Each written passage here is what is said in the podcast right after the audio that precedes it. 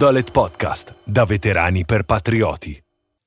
Questo episodio è stato realizzato grazie al supporto del nostro sponsor, Ardito Gin, distillato con onore. Esatto, io non sono un difensore della spartanità in generale. Cioè, è giusto, secondo me è giustissimo in quella fase là, ma non perché con, no, sai, lo spirito dell'anziano, se l'ho fatto io lo devo fare gli altri, perché secondo me la parte giusta è conoscere gli altri, perché quando si arriva da casa tu hai avuto so, la tua cameretta, magari l'hai divisa con i tuoi fratelli, i tuoi genitori avevano i loro spazi, in realtà non hai mai convissuto con degli estranei, spero, in numero di decine che hanno tutti quanti orari, abitudini, accenti e, e ovviamente comportamenti diversi dal tuo. Per cui secondo me la cosa più bella di queste esperienze qui è che cresci imparando a convivere con il resto del mondo, che è una cosa che ahimè ora i bambini, soprattutto in questo periodo di didattica a distanza, stanno vivendo sempre meno. La possibilità di convivere con gli altri, no? Sempre sempre meno. Ho imparato a rispettare gli altri, a fare stupidaggini, no? a fare silenzio, a tenere pulito, perché vivevo in una comunità a casa generalmente c'è mamma, il massimo che puoi fare è riordinarti certo. la camera. Ecco. Per tanti giovani uomini quella era l'esperienza di convivenza e gli insegnava a essere indipendenti e a condividere, no?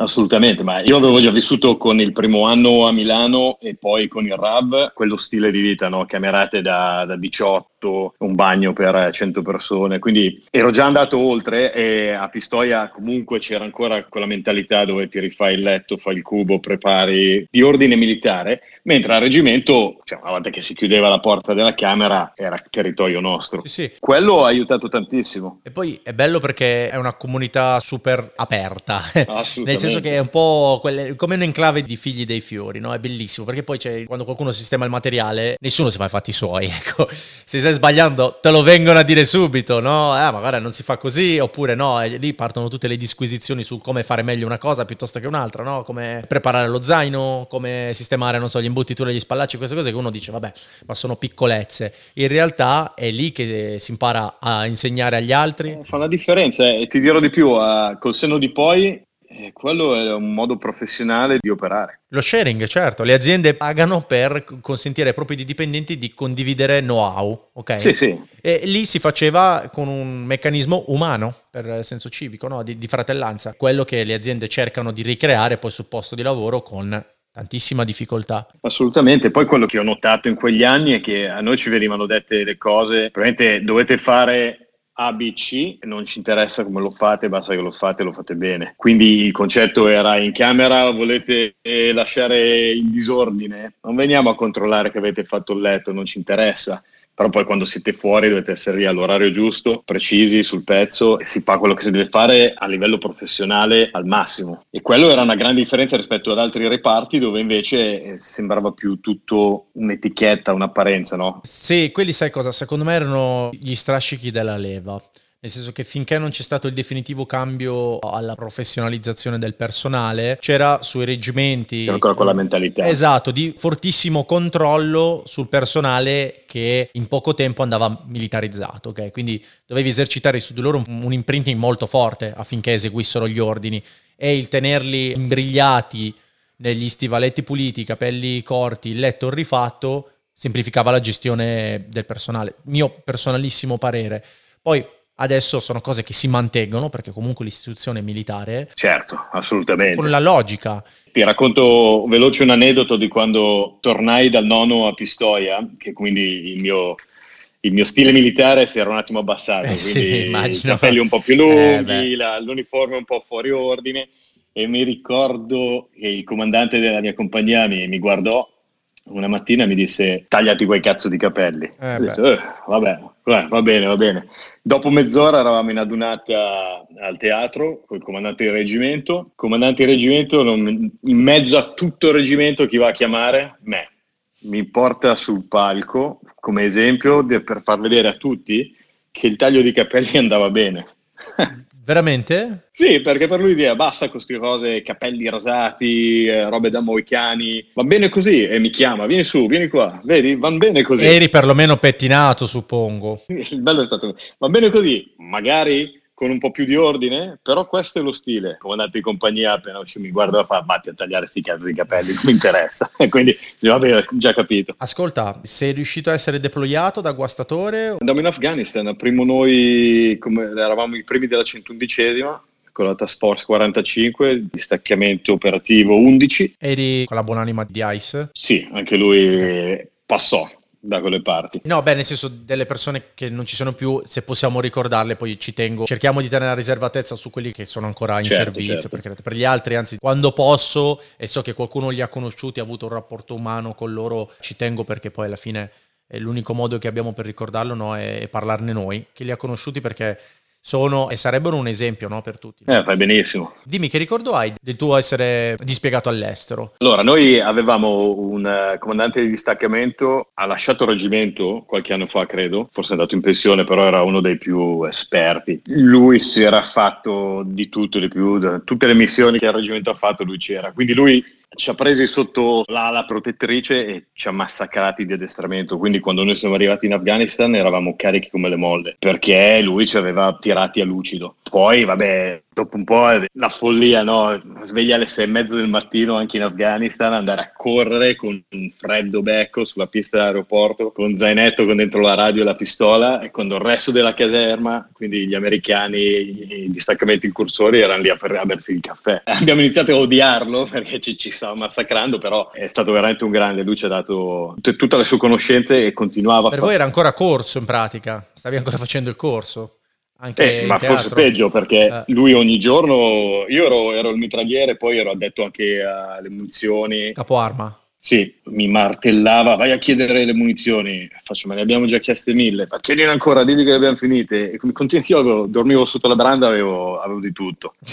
e lui continuava ogni giorno, se non eravamo fuori in operazione, che quella missione credo facemmo tipo 23 o 24 operazioni, eravamo sempre fuori. E poi i poligoni, poligoni, poligoni, poligoni. Quindi per me fu una grandissima esperienza, di dire la verità, periodo invernale magari più tranquillo, siamo stati fortunati, non è successo niente di grave, niente di, di brutto. No, è vero, lo spiegavo in qualche episodio fa, che per quanto riguarda il, teatro afghano, le attività belliche si animavano in concomitanza della raccolta dei papaveri. Una bella stagione. Esatto, quando fiorivano i papaveri dovevano iniziare a raccogliere la melassa massa per produrre appunto il principio base dell'eroina, si animavano perché dovevano iniziare a fare smuggling, no? dovevano iniziare a contrabbandarla, quindi loro giustamente pare che possiamo dire tutto quello che vogliamo sulle ragioni politiche, religiose, però sostanzialmente è quello che guida i combattimenti la droga. No? Eh, sono soldi, i soldi sono lì. Esatto, sono i soldi. Le attività invernali, quelle belliche, erano molto ridotte, si riducevano gli attacchi e quindi che anche loro, eh, come dire, andavano in letargo. E infatti per noi fu una grandissima esperienza. Alcuni si sono trovati riversati in situazioni molto traumatiche, molto in fretta, diciamo che te, come me, hai avuto delle missioni tampone in cui hai avuto tempo di apprendere come poteva andare, ecco. Certo. Ascolta Enrico, poi non hai fatto il grande salto. Esatto, non ho fatto il grande salto perché praticamente tornati dalla missione, eh, se non mi ricordo male, forse era maggio o qualcosa del genere, mi venne detto, ok, andate in licenza, vai in licenza, quando torni ti fai il corso da incursore. E io gli dissi, no, beh, quando torno mi faccio un'altra missione all'estero e poi faccio il corso da incursore, giusto per avere un periodo di pausa, un attimo di tregua. E la risposta fu, beh, allora torni e vai in ufficio. E lì Uh.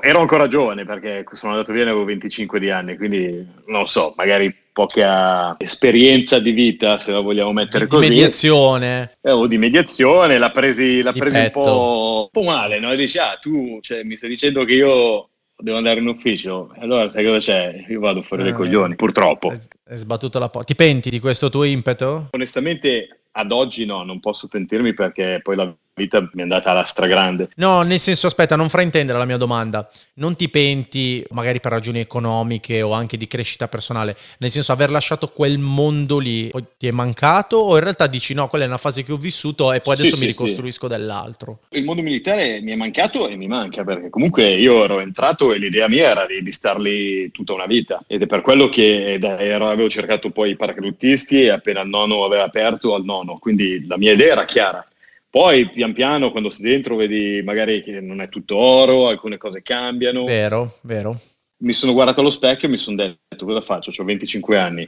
Se vado via ora posso fare qualcosa nel mondo civile. Se invece resto resto. Beh, tutto sommato non ti è andata male, nel senso che sicuramente io preservo la mia comunità, avrei preferito avere una valida unità in più all'interno del reggimento, poi ovviamente la vita è dei singoli e a te non è andata male, no? Perché alla fine come ha fatto Enrico da guastatore poi diventare pilota di linea? Sì, anche lì un passaggio particolare perché non ho nessuno in famiglia pilota, quindi nessuna conoscenza nessun contatto, niente. Molti si avvicinano al paracadutismo, alcuni semplicemente diventano fuori eh, istruttori di paracadutismo, di tunnel o di tandem, quindi è una cosa abbastanza consueta.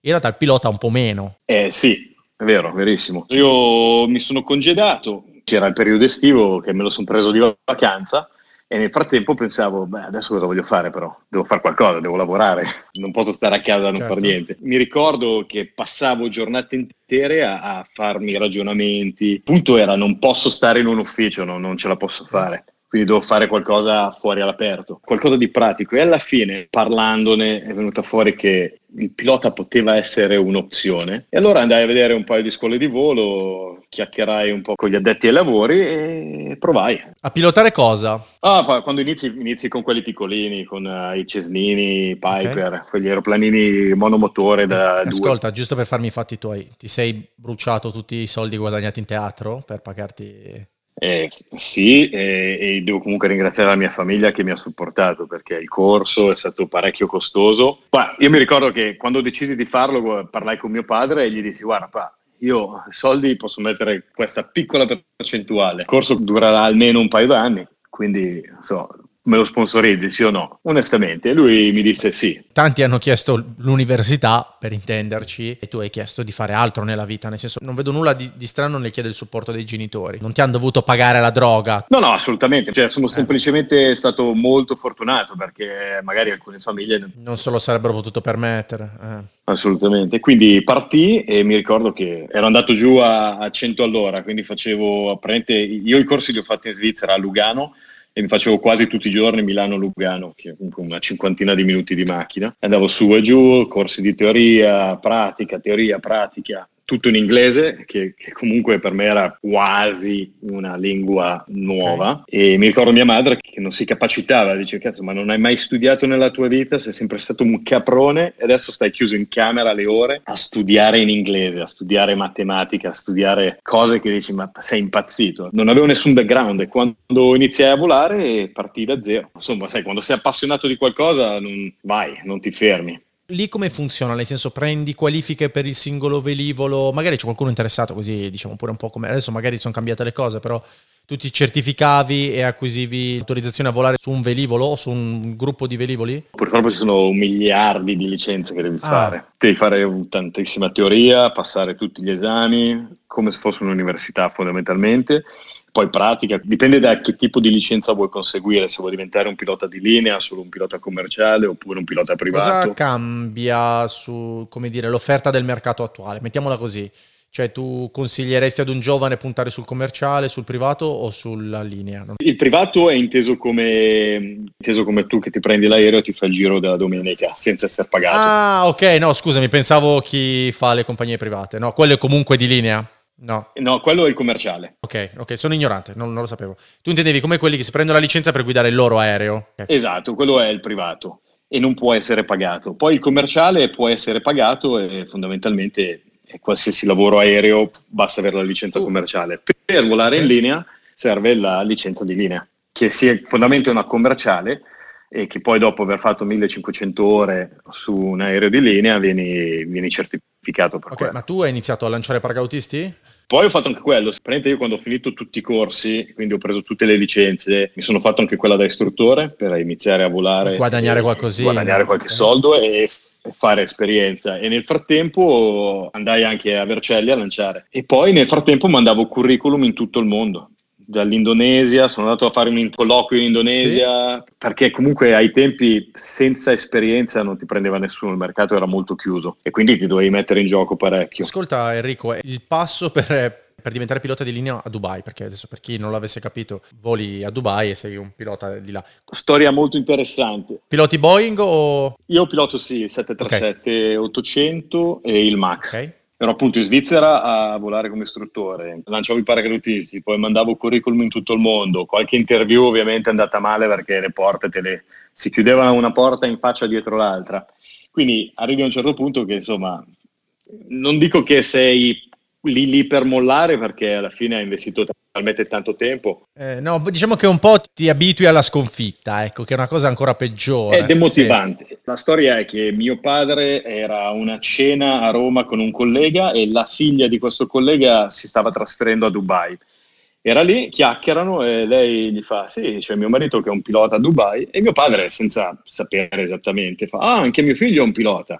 Ovviamente completamente okay. diverso, però dice eh, allora lei gli diede la, l'email del marito e io mi misi in contatto e lui mi disse guarda manda un'email a questa compagnia di Dubai. È un cittadino italiano, sì. Sì, sì, lui ah, di okay. Roma, ex pilota all'Italia, quindi pilotone con tantissima esperienza. Io non, non avevo, io ero zero e lui era 100, quindi non è che eravamo lì per lo stesso tipo di lavoro, però Mandai un'email a questa compagnia loro, e avevo 29 anni ai tempi. Mi risposero dopo una settimana, io praticamente ero diventato trentenne in quella settimana e il limite massimo era 29. E loro mi risposero, oh tutto bene, guarda hai mandato l'email settimana scorsa che avevi 29 anni, quindi sì, puoi ah, venire. Beh. E lì dicevo, eh, vabbè, va, perfetto, no? quando è così allora è un segno del destino. Ti hanno addestrato? Dovevo fare un type rating, quindi un corso specifico sul 737, passarlo e dopodiché loro avrebbero deciso se gli andavo bene oppure no. Una volta che decisero che andavo bene, mi chiamarono per il colloquio, anche lì vai bene oppure no, passai anche quello. Ti pagavano o eri sempre a spese tue? No, no, no, tutto a spese mie. Ah, veramente? Cioè vai lì, ti segui il corso, così ti devi pagare tutto?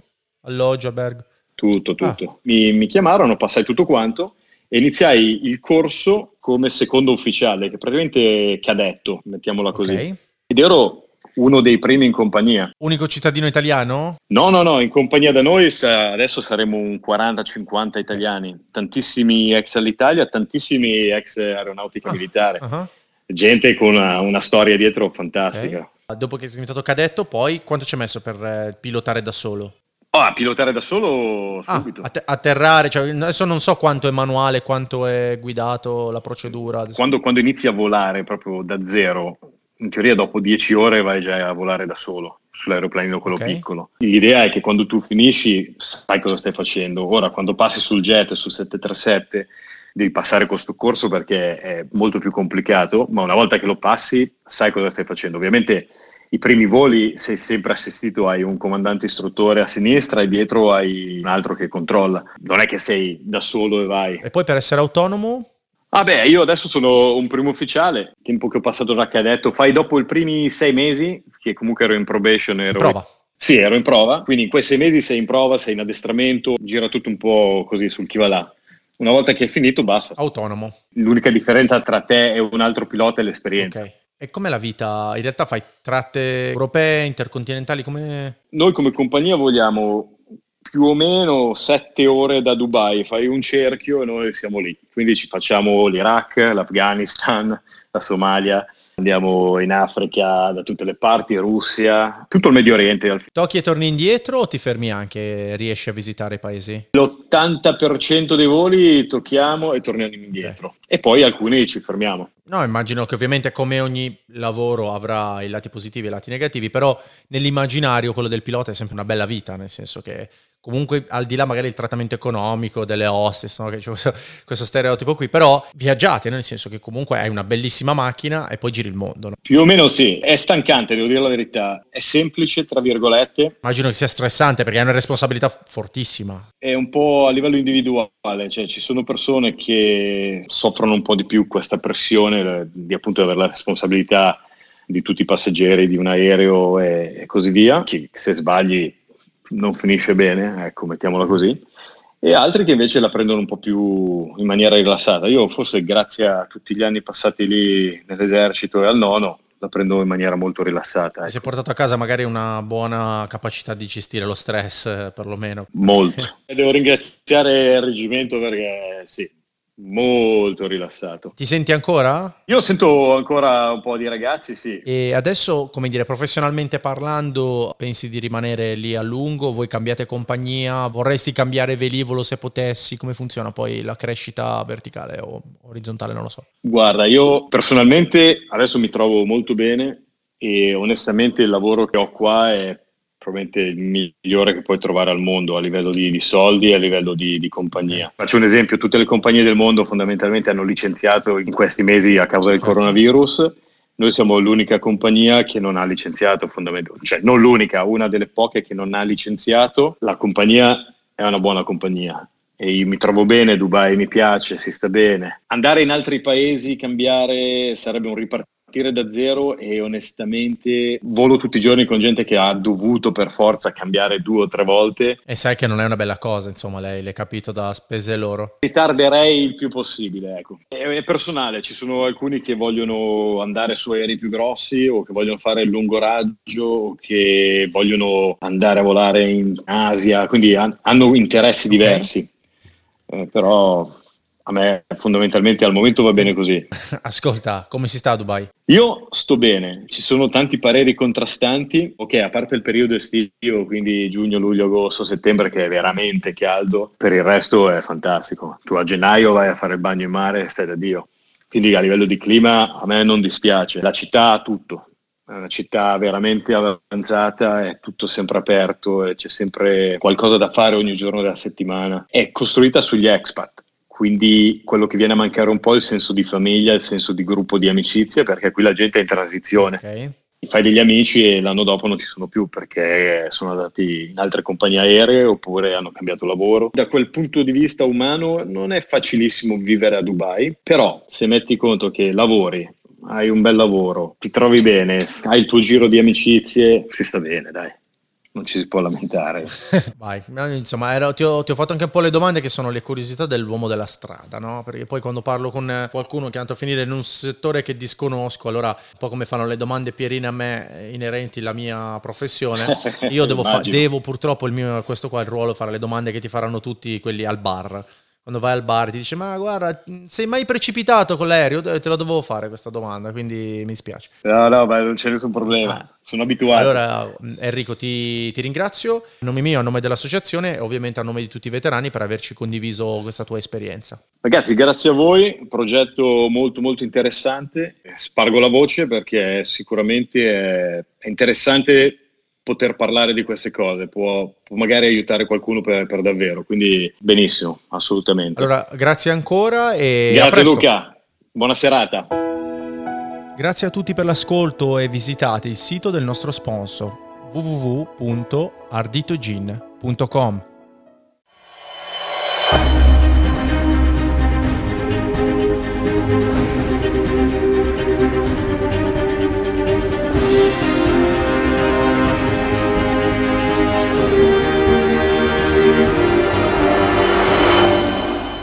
Non Dolet Podcast, da veterani per patrioti.